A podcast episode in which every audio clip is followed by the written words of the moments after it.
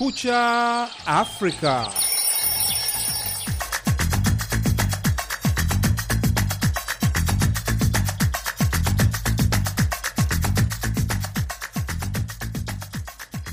Hii ni Kumekucha Afrika kutoka idhaa ya Kiswahili ya Sauti ya Amerika, Washington DC. Karibu katika matangazo ya leo, ikiwa ni Jumanne Februari 28 mwaka ni wa 2023. Jina langu Harizon Kamau na mimi ni Sandei Shomari. Tunasikika kupitia redio zetu shirika kote Afrika ya Mashariki na Maziwa Makuu, zikiwemo Redio Sunrise Arusha, KFM kule Songea Tanzania, Redio Racom Bunagana DRC, Sauti ya Mwananchi Nakuru Kenya, bila kusahau UBC kule Uganda, miongoni mwa nyingine nyingi.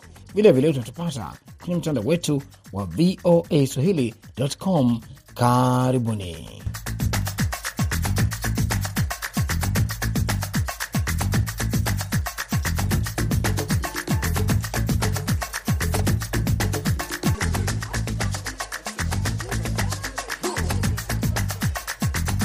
Katika habari zetu hivi leo, wataalam wa usalama kutoka mataifa 17 ya Kiafrika wakutana na Rwanda ili kujadili kuhusu tatizo la kutumika kwa watoto jeshini au kwenye makundi ya wapiganaji. Na katika taarifa nyingine, matokeo ya awali kwenye uchaguzi mkuu wa Nigeria yaonyesha chama cha upinzani cha Peoples Democratic ikiwa mbele ya chama tawala cha All Progressive Congress. Hivyo ni vidokezo tu vya baadhi ya taarifa tulizokuandalia kwenye Kumekucha Afrika hivi leo, lakini kwanza tupate habari za kimataifa zikisomwa hapa na mwenzangu Sandey Shomari.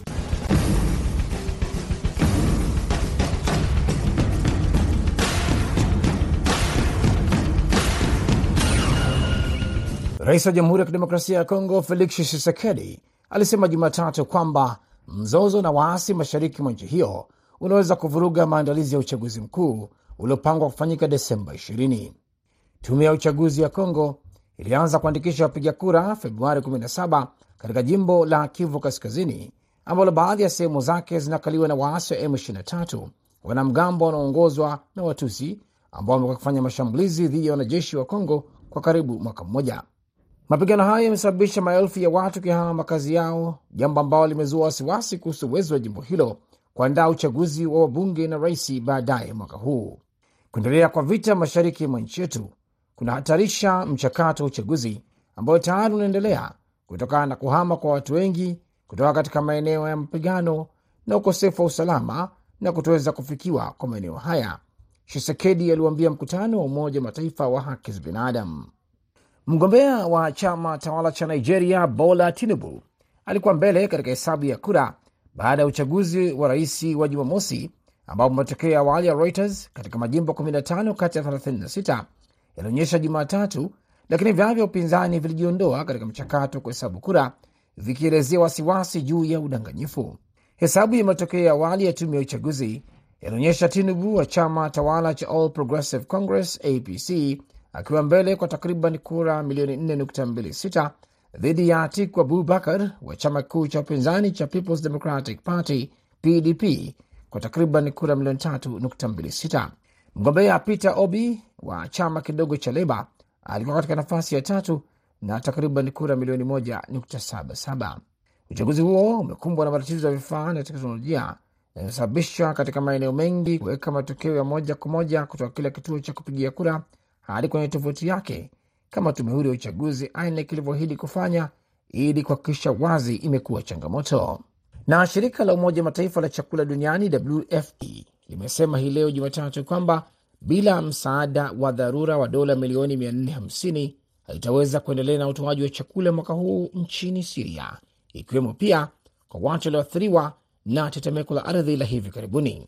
Harrison Kamau anatuarifu zaidi. Naibu mratibu wa WFP nchini Syria, Ross Smith, amesema kuwa bila kuwepo kwa fedha hizo watalazimika kupunguza idadi ya watu wanaopokea misaada, wakati hilo likifanyika baada ya kutokea kwa tetemeko la ardhi pamoja na mzozo wa kiuchumi uliopo nchini humo. Wakati akizungumza kwa njia ya video na wanahabari kutoka kwenye mji mkuu wa Damascus, Smith amesema kwamba watalazimika kupunguza msaada kwa asilimia 50 hadi 60 ya watu milioni 5.5 wa Siria wanaopokea msaada kila mwezi iwapo hawatahakikishiwa kuwepo kwa misaada ndani ya miezi miwili au mitatu ijayo. Kutokana na miaka kumi na miwili ya vita vya wenyewe kwa wenyewe, zaidi ya watu milioni kumi na mbili nchini Siria wanahitaji msaada wa chakula, huku wengine milioni tatu wakiwa kwenye hatari ya kukosa usalama wa chakula. Kudorora kwa uchumi ndani ya kipindi cha miaka mitatu iliyopita kumepelekea watu zaidi wa Siria kujipata kwenye hali ya umaskini. Tetemeko la ardhi la Februari 6 na ambalo lilisababisha vifo vya takriban watu 5900 na kujeruhi maelfu wengine, kando na kuongeza matatizo miongoni mwa wakazi, limesababisha changamoto kwenye upelekaji wa misaada ya kibinadamu. Februari 13 serikali ya Rais Bashar al Assad iliruhusu kwa muda uingizaji wa misaada kupitia vituo viwili vya mpaka wake na Uturuki. Maendelea kusikiliza matangazo ya idhaa ya Kiswahili ya Sauti Amerika, VOA, ikitangaza kutoka Washington DC. Jumuiya ya Mataifa ya Afrika ya Magharibi, ECOWAS, ilisema jana Jumatatu kwamba tume huru ya uchaguzi ya Nigeria, INEC, ilishindwa katika ahadi zake kadhaa, ikiwa ni pamoja na kuchelewa na kuwasilisha kimakosa vifaa kwenye vituo vya kupigia kura. Tume ya uchaguzi imekumbwa na matatizo ya vifaa na teknolojia ambavyo vilisababisha kushindwa katika maeneo mengi kuweka matokeo moja kwa moja kutoka katika kila kituo cha kupigia kura hadi kwenye tovuti yake kama ilivyoahidi kufanya ili kuhakikisha wazi. Majimbo kadhaa yaliahirisha upigaji kura kutokana na vurugu za uchaguzi au changamoto za vifaa, alisema mwangalizi mkuu wa ECOWAS Ernest Coloma. Kulikuwa na kuahirishwa kwa uchaguzi katika baadhi ya vituo vya kupigia kura katika majimbo ya Lagos, Imo, Bayelsa, Rivers na Enugu kutokana na ghasia za uchaguzi au changamoto za vifaa, aliongeza. Hakuna sharti la kisheria kufanya hivyo, lakini kushindwa kwa tume ya uchaguzi kutimiza ahadi yake kulisababisha matokeo ya kusanywa kwa mikono ndani ya vituo vya kuhesabia kura vya kata na serikali za mitaa kama katika uchaguzi uliopita. Rais Emmanuel Macron wa Ufaransa alitangaza Jumatatu kupungua kwa dhahiri uwepo wa wanajeshi wa Ufaransa barani Afrika kufuatia kujiondoa huko nchini Mali na Burkina Faso baada ya miaka mingi ya kupigana na wanajihadi huko. Mabadiliko yatatokea katika miezi ijayo kwa kupungua kwa dhahiri kwa idadi yetu na kuwepo zaidi katika misingi hii ya washirika wetu wa Afrika, Macron alisema kabla ya ziara ya mataifa manne barani Afrika. Kujipanga huku upya hakumaanishi kujiondoa, alisema. Tutasalia, lakini kwa uchache zaidi. Tutafanya mafunzo zaidi, kuwapa vifaa zaidi na kwa karibu zaidi na askari wa ndani kulingana na mahitaji yao, alisema. Baadhi ya ngome za kijeshi zinaweza kuwa vituo vya mafunzo, wakati nyingine zitakuwa ngome za ushirika, aliongeza. Macron alisema watabadilika na kuwa na wanajeshi wachache wa Ufaransa na kuongeza Waafrika katika idadi ya wafanyakazi wao.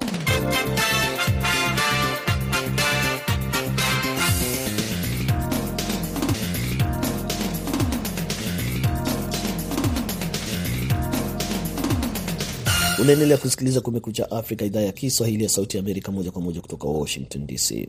Katika taarifa tulipo kipaumbele hivi leo ni kwamba wataalam wa maswala ya kiusalama kutoka nchi 17 za Kiafrika wamesema kwamba nchi za Kiafrika zinapaswa kushirikiana ili kutokomeza usajili wa watoto wadogo. Wataalam hao wamekubaliana kutekeleza mkataba wa Vancouver unaonuia kukomesha uandikishaji wa watoto katika jeshi. Kutoka Kigali, mwandishi wetu Silvanus Karemera ana ripoti zaidi. Mkataba wa Vancouver unaelezea wazi kwamba hakuna taifa hata moja au kundi la wapiganaji ambalo linaruhusiwa kuajiri watoto wadogo katika makundi ya wapiganaji. Hata hivyo, kwa miaka kadhaa iliyopita, tatizo hili limejitokeza hasa kwenye mataifa yenye migogoro yakiwemo yale ya Kiafrika. Makubaliano haya pia yanatoa nafasi kwa mataifa kuhakikisha haki za watoto zinalindwa, mojawapo ikiwa ni pamoja na kuwalinda dhidi ya kuingizwa kwenye mapigano. Sasa wataalamu wa kiusalama wanaokutana mjini Kigali wanasema ijapokuwa ni vigumu kutamka kwamba wamefanikiwa, hakuna hatua iliyofikiwa. Meja Jenerali Chaplain Hamis Edward anatoka katika jeshi la Sudani Kusini, taifa ambalo limekuwa likikumbwa na mizozo ya wenyewe kwa wenyewe. We went ahead by putting the principle into action by screening. Tumeanza kutekeleza makubaliano haya kwa kuwahamasisha waasi wanaoipinga serikali. Tulifanikiwa kuwashawishi na wao kukubali kutia saini mkataba huo, na mwisho tulikuja kuwapata watoto 48 ambao walikuwa kwenye makundi hayo ya wapiganaji. Naweza kusema kwamba mkataba huu wa Vancouver umetusaidia sisi kama nchi ya Sudani Kusini, ambayo kama mnavyojua tumekuwa kwenye matatizo. Rwanda ina watoto wenye kupatikana katika shughuli za kijeshi, lakini kama nchi ambayo iliwahi kukumbwa na mauaji ya kimbali dhidi ya jamii ya Watutsi ina uzoefu wa tatizo hilo. Meja Jenerali mstaafu Ferdinand Safari ni mkurugenzi mkuu wa taasisi ya DAREA ambao hujihusisha na kutea maslahi ya watoto dhidi ya kuingizwa kwenye vita. Kishaka, first of all ubushake bwa politiki iyo ubushake bwa politiki bubuze Bado kuna changamoto lukuki, maana kwa baadhi ya mataifa hakuna utashi wa kisiasa kwenye utekelezwaji wa makubaliano haya. Maana mataifa mengi yanasema tu kwa mdomo, lakini likija suala la utekelezaji inakuwa ni shida. Ripoti maalum ya katibu mkuu wa Umoja wa Mataifa kuhusu usalama wa watoto kwenye nchi zenye mizozo imeonyesha kwamba zaidi ya watoto elfu sita ulimwenguni waliingizwa kwenye shughuli za kijeshi kabla ya wakati. Robert Doya Nanima ni mtaalamu kutoka tume maalum ya Umoja wa Afrika anayehusika na mapambano dhidi ya unyanyasaji wa watoto kwa kuwaingiza katika mapigano. It's true there are high numbers of children affected by armed conflict. Ni kweli kwamba kwa baadhi ya sehemu takwimu za watoto wanaokumbana na athari za vitendo hivi ziko juu. Hata hivyo, hatuwezi kukata tamaa. Makubaliano ya Vancouver yalianzishwa miaka mitano iliyopita. Silvanos Kalemera, Sauti ya Amerika, Kigali.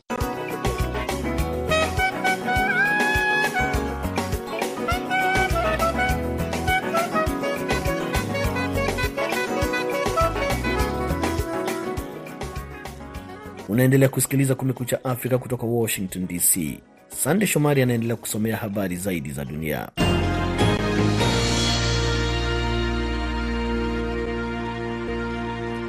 Umoja wa Mataifa ulichangisha dola bilioni 1.2 kwa ajili ya misaada ya kibinadamu kwa Yemen, lakini kiasi hicho hicho kiko chini ya lengo la dola bilioni 4.3 lililowekwa na Umoja wa Mataifa kusaidia nchi hiyo iliyokumbwa na vita. Waziri wa mambo ya nje wa Marekani Antony Blinken aliwaambia mkutano wa wafadhili wa kimataifa mjini Geneva Jumatatu kwamba Marekani itatoa dola milioni 444 za misaada ya kibinadamu kwa Yemen mwaka huu na kuwataka wafadhili wengine kuongeza michango yao. Kiwango cha changamoto tunachokabiliana nacho kinatisha, lakini natoa wito kwa kila mtu kuweka mtazamo wetu kwa watu tunaotaka kuwasaidia, alisema. Blinken alisema kuwa uhaba wa fedha wa mwaka jana kwa Yemen ulilazimisha mashirika ya Umoja Mataifa kupunguza operesheni nchini humo, ikiwa pamoja na mgao wa chakula. Na afisa wa juu wa Umoja wa Ulaya anasema mitandao iliyopo ya mawasiliano baina ya uwezo wa ongezeko kubwa la data za internet na kulinda wazo la ikiwa makampuni makubwa ya teknolojia yalipe gharama za uboreshaji. Thierry Breton alisema hayo Jumatatu kwamba tasnia ya mawasiliano inahitaji kufikiria upya miundo yake ya kibiashara inapopitia mabadiliko makubwa yanayochochewa na wimbi jipya la uvumbuzi kama vile teknolojia kubwa yenye uchu wa data kama vile metaverse.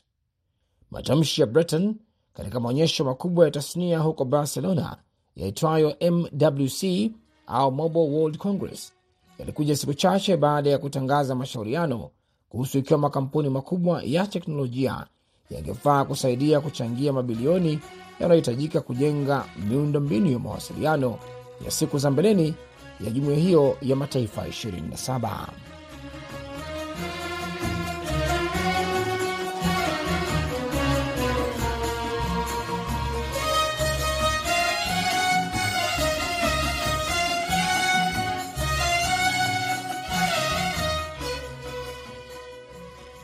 Unaendelea kusikiliza Kumekucha Afrika, idhaa ya Kiswahili ya Sauti Amerika.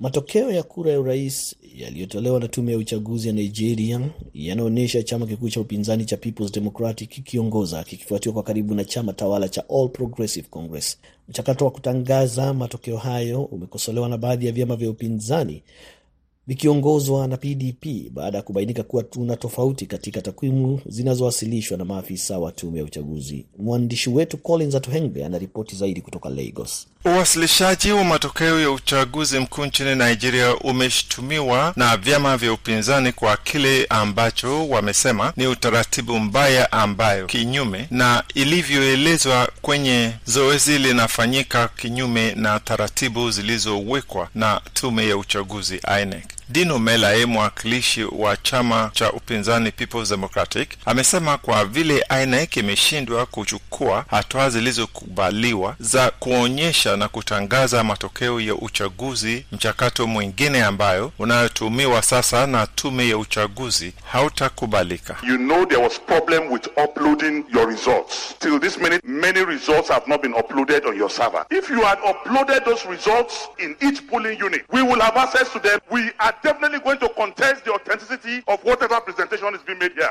Baada ya takribani saa nne za kuchelewa kuanza kuunganisha na kutangaza matokeo ya uchaguzi, mwenyekiti wa tume ya uchaguzi INEC Profesa Mahmud Yakubu alitangaza matokeo yaliyokusanywa kutoka majimbo nane ya shirikisho la Nigeria na kuahidi kuwa matokeo mengine yanatarajiwa kupokelewa muda mfupi ujao. Katika maelezo yake, mwenyekiti wa INEC Yakubu alisema kuwa mchakato wa kukusanya matokeo ya uchaguzi huanzia katika vituo vya kupiga kura na kuwasilishwa kwenye vituo vya kutangaza matokeo katika majimbo kabla ya kufika katika kituo cha taifa mjini Abuja kwa ajili ya kuwasilishwa kwa umma. This procedure has taken place at ward collation level to the local government, then the state, before the results are presented here. Baada ya mkutano wa wawakilishi wa baadhi ya vyama vya upinzani, Dino Melae wa PDP aliwaambia waandishi wa habari kwamba vyama hivyo vitahakikisha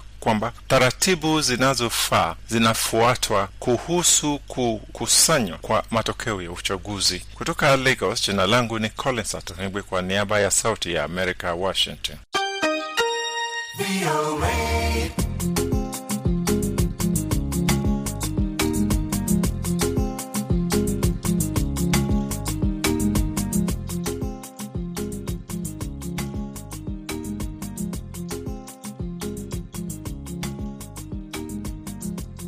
Na mwanadiplomasia wa ngazi ya juu wa Tunisia Jumatatu amewahakikishia wahamiaji kutoka mataifa ya Afrika chini ya jangwa la Sahara usalama wao wakati wa mahojiano na shirika la habari la AFP siku chache baada tu ya Rais Kais Said kutoa matamshi ya kibaguzi. Nabil Amar ambaye ni waziri wa mambo ya nje, uhamiaji pamoja na maslahi ya Watunisia walioko nje ya nchi, wakati akizungumza kuhusiana na msako unaoendelea dhidi ya wahamiaji na viongozi wa upinzani aliwasihi wahamiaji haramu kurejea makwao na kwamba rais Kais Said kamwe hataomba msamaha kutokana na hotuba yake ya awali kuhusu wahamiaji hao. Harison Kamau anatuarifu zaidi. Katika mahojiano yake, waziri Nabil Amar amesema kwamba matamshi ya Sayed huenda yalitafsiriwa vibaya. Nous sommes pris en sandwich entre le nord et le sud. Tunajikuta katikati, kaskazini na kusini. Tunaposema kuna tatizo, watu wanatuita ubaguzi. Unaona, hii si haki. Kwa swala hili, swala la wahamiaji, msimamo wa Tunisia siku zote unafahamika vyema. Ni swala la kawaida la kibinadamu ambao ni lazima lishughulikiwe kwa ujumla. Wiki iliyopita Sayed alisema kwamba hatua ya haraka inahitajika dhidi ya baadhi ya wahamiaji kutoka mataifa ya chini ya jangwa la Sahara ambao aliwalaumu bila kutoa ushahidi kwamba wanasababisha wimbi la uhalifu na kwamba wanaweza kubadili hali ya maisha ya taifa lake. Makundi ya kutetea haki za binadamu yanadai kwamba kufuatia matamshi hayo, visa vya ghasia kutoka kwa makundi ya walinzi vimeongezeka kwa Waafrika weusi kuchomwa visu, wakati wahamiaji wanasema kwamba wamefurushwa kutoka kwenye makazi yao kwa wingi na kukabidhiwa kwenye mikono ya umma. Umoja wa Mataifa unaelezea wasiwasi wake kutokana na matamshi ya Sayed na kuyasihi mataifa wanachama kujiepusha na matamshi yenye chuki yanayoweza kusababisha kuumizwa kwa watu. Et, et c'est malheureux que le, le, le, la Commission de l'Union africaine ait fait cette déclaration véritablement. Ni bahati mbaya kwamba tume ya Umoja wa Afrika ilitoa taarifa kama hii, lakini nadhani haitakuwa na matokeo mazuri kwa sababu sio huru vya kutosha na pia haina uadilifu. Kulingana na takwimu kutoka kwa jopo la Tunisia la kiuchumi na haki za kijamii FTDES, vyanzo rasmi ambavyo vimethibitishwa na Amar vinasema kwamba taifa hilo la kaskazini mwa Afrika lenye wakazi milioni 12 linahifadhi takriban wahamiaji elfu 21 wasio na stakabadhi rasmi kutoka kwenye mataifa yaliyopo chini ya jangwa la Sahara. Idadi hiyo ni takriban asilimia 0.18 ya idadi ya watu nchini humo na inajumuisha wanafunzi wa kigeni kwenye vyuo vikuu ambao baadhi hulalamika kwamba hawapewi vibali rasmi kutokana na vizingiti vya kiutawala. Mwishoni mwa wiki maelfu ya wakazi wa Tunisia waliandamana mjini Tunis wakilalamikia ubaguzi baada ya amri ya msako dhidi ya wahamiaji iliyotolewa wiki jana na Rais Kais Saied. Romdhan Ben Amor ambaye ni msemaji wa FTDES amesema kwamba walitarajia kuwa rais angesimama na kupinga kampeni za kibaguzi na chuki dhidi ya wahamiaji kwenye mitandao ya kijamii ambapo baadhi ya vyama vya kisiasa na mashirika yalihusika. Kwa bahati mbaya, rais aliungana nao. Amar pia amekanusha madai ya baadhi ya makundi ya kutetea haki za binadamu kwamba matamshi ya Sayed yalilenga kuwaondoa wananchi katika mtazamo wao kwenye matatizo ya kiuchumi ambayo yamesababisha uhaba wa bidhaa muhimu au msako dhidi ya wapinzani wake wa kisiasa, wakati tayari darzeni moja wakikamatwa mwezi huu.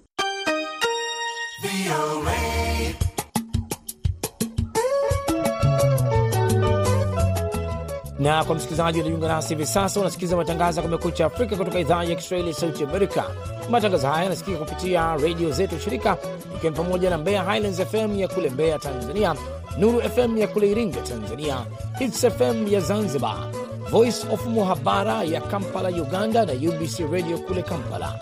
Pia utatupata kwenye redio Solei na RTGL za Butembo, redio Progress na redio Sango Malamu za Bunya nchini DRC.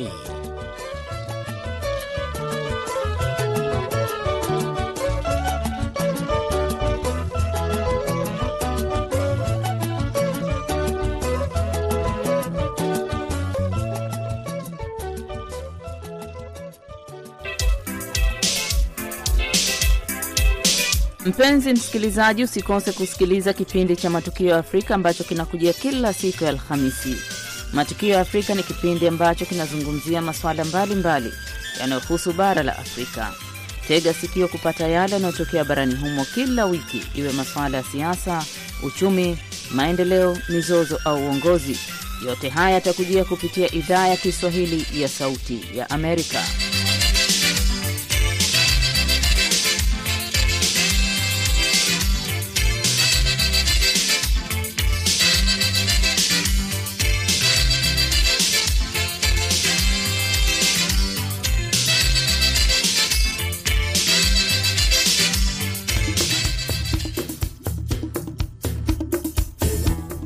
Mapya, mambo hip hop, mambo mapya, mambo msukumo, mambo moto sana, mambo pesa, mambo sawa sawa. Ungana nasi katika VOA Express kuanzia Jumatatu mpaka Ijumaa saa kumi na nusu alasiri kwa saa za Afrika Mashariki. Jiunge nasi.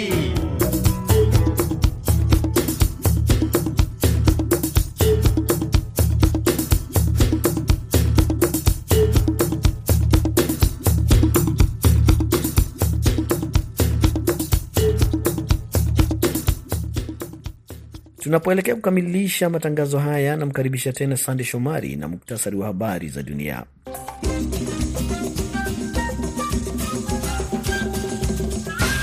Rais wa Jamhuri ya Kidemokrasia ya Kongo Felix Tshisekedi alisema Jumatatu kwamba mzozo na waasi mashariki mwa nchi hiyo unaweza kuvuruga maandalizi ya uchaguzi mkuu uliopangwa kufanyika Desemba 20. Tume ya uchaguzi ya Kongo ilianza kuandikisha wapiga kura Februari 17 katika jimbo la Kivu Kaskazini ambalo baadhi ya sehemu zake zinakaliwa na waasi wa M23, wanamgambo wanaoongozwa na Watusi ambao wamekuwa wakifanya mashambulizi dhidi ya wanajeshi wa Kongo kwa karibu mwaka mmoja. Mapigano hayo yamesababisha maelfu ya watu kihama makazi yao, jambo ambalo limezua wasiwasi kuhusu uwezo wa jimbo hilo kuandaa uchaguzi wa wabunge na rais baadaye mwaka huu. Mgombea wa chama tawala cha Nigeria Bola Tinubu alikuwa mbele katika hesabu ya kura baada ya uchaguzi wa rais wa Jumamosi, ambapo matokeo ya awali ya Reuters katika majimbo 15 kati ya 36 yalionyesha Jumatatu, lakini vyama vya upinzani vilijiondoa katika mchakato wa kuhesabu kura vikielezea wasiwasi juu ya udanganyifu. Hesabu ya matokeo ya awali ya tume ya uchaguzi yanaonyesha Tinubu wa chama tawala cha All Progressive Congress APC akiwa mbele kwa takriban kura milioni 4.26 dhidi ya Atiku Abubakar wa chama kikuu cha upinzani cha Peoples Democratic Party PDP kwa takriban kura milioni 3.26. Mgombea Peter Obi wa chama kidogo cha Leba alikuwa katika nafasi ya tatu na takriban kura milioni 1.77. Jumuiya ya Mataifa ya Afrika ya Magharibi, ECOWAS, ilisema jana Jumatatu kwamba tume huru ya uchaguzi ya Nigeria, INEC, ilishindwa katika ahadi zake kadhaa, ikiwa pamoja na kuchelewa na kuwasilisha kimakosa vifaa kwenye vituo vya kupigia kura. Tume ya uchaguzi imekumbwa na matatizo ya vifaa na teknolojia ambavyo vilisababisha kushindwa katika maeneo mengi kuweka matokeo moja kwa moja kutoka katika kila kituo cha kupigia kura hadi kwenye tovuti yake kama ilivyoahidi kufanya ili kuhakikisha wazi. Hapo basi ndipo tunafika mwisho wa Kumekucha Afrika kutoka idhaa ya Kiswahili ya Sauti ya Amerika hivi leo. Kwa niaba ya wote walioshiriki kufanikisha matangazo haya, msimamizi BMJ Muridhi, produsa wetu ambaye ni Saida Hamdun, jina langu Harizon Kamau na hewani nimeshirikiana na Sande Shomari, kwa pamoja nikukatikia wakati mwema popote ulipo.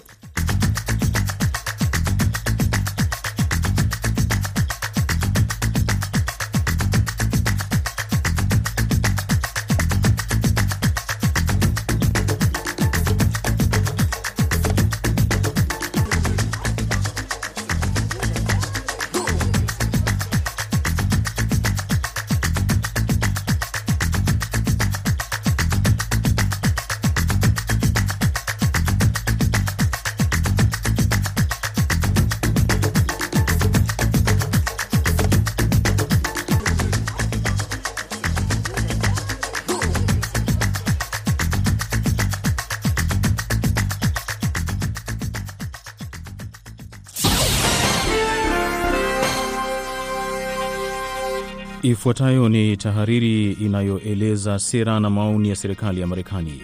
Ili kuzuia uwezo wa Vladimir Putin katika vita dhidi ya Ukraine, Marekani na washirika wake mwaka jana waliweka mfululizo wa vikwazo vipya kwa kiwanda cha Rusia cha kijeshi na kuwawajibisha wote waliotajwa baada ya uvamizi wa Rusia huko Crimea mwaka 2014. Rusia ambayo imepoteza vitu vyake muhimu vya kuwezesha operesheni zake kwa kutumia silaha zaidi za mifumo ya kisasa imeanza kuangalia njia nyingine za kupata silaha hizo. Februari mosi, wizara ya fedha ya Marekani kupitia ofisi ya udhibiti wa mali za nje ama OFAC iliweka vikwazo kutokana na amri ya kiutendaji nambari 14024 kwa watu ishirini na wawili na taasisi kote ulimwenguni kwa kuhusika kwao na mtandao wa kidunia wa kukwepa vikwazo kukisaidia kiwanda cha kijeshi cha Rusia. Mfanyabiashara wa silaha mwenye makazi yake Rusia na Cyprus, Igor Vladimirovich Zimenkov ni kiongozi wa mtandao. Wanachama wake wamepata vifaa kwa ajili ya kusaidia sehemu muhimu za kiwanda cha kijeshi cha Rusia, ikijumuisha kile kinachomilikiwa na serikali cha Rosoboronexport na State Corporation Rostec.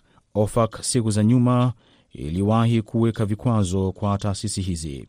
Igor Zimenkov na mtoto wake Jonathan Zimenkov wamefanya kazi na watu mbalimbali kuwezesha mauzo ya kiulinzi ya Rusia kwa serikali za mataifa yanayoendelea, ikiwemo kusaidia kuwezesha kifedha mtandao huo. Igor na Jonathan Zimenkov pia wanaguswa na amri ya kiutendaji nambari 14024 kwa kuendesha ama kuwahi kuendesha sekta ya ulinzi ama inayohusiana na vifaa vya kiuchumi vya shirikisho la Rusia, na Jonathan Zimenkov kwa kumsaidia ama kumuunga mkono Igor Zimenkov. Pia waliowekewa vikwazo inajumuisha kampuni yenye makazi yake Singapore inayoukingia kifua mtandao huo wa Asia Trading and Construction Pte Limited na wakurugenzi wake Sarena Bilin na Taxel FCG Technologies 2 Limited pamoja na mkurugenzi wake mtendaji Mark Blatz, vilevile Electropita Sia ambayo Blatz anaimiliki. Alexandra Folfovich, dalali wa silaha anayeishi Cyprus, aliwekewa vikwazo kwa kuwa mmiliki na mkurugenzi wa GBD Limited na mmiliki aliyeandikishwa hadharani wa makampuni mengine ya mtandao wa Zimenkov. Pia wengine waliowekewa vikwazo chini ya amri ya kiutendaji nambari 14024 ni Satanslav Volsovich na Ariel Volsovich, Mark Borsovich Pisflas na mwanaye Gilad Piflas, Igor Polinyenko na kampuni mbili za Polinyankom Petron Limited na Terra Es Limited. Juhudi za kutapatapa za Rusia kukwepa vikwazo vya Marekani ilivyowekewa kunaonyesha kwamba vikwazo vimefanya iwe ni vigumu na gharama kwa kiwanda cha kijeshi kupata vifaa kutumika katika vita vya Putin, amesema naibu waziri wa fedha wa Marekani Wali Adiemo. Tukilenga kampuni za kificho ni moja ya juhudi nyingi ambazo wizara ya fedha inaendelea kuchukua kuongeza umadhubuti kutekeleza vikwazo dhidi ya sekta ya ulinzi ya Rusia wanufaika wake na wafuasi wake. Hiyo ilikuwa ni tahariri iliyoeleza sera na maoni ya serikali ya Marekani.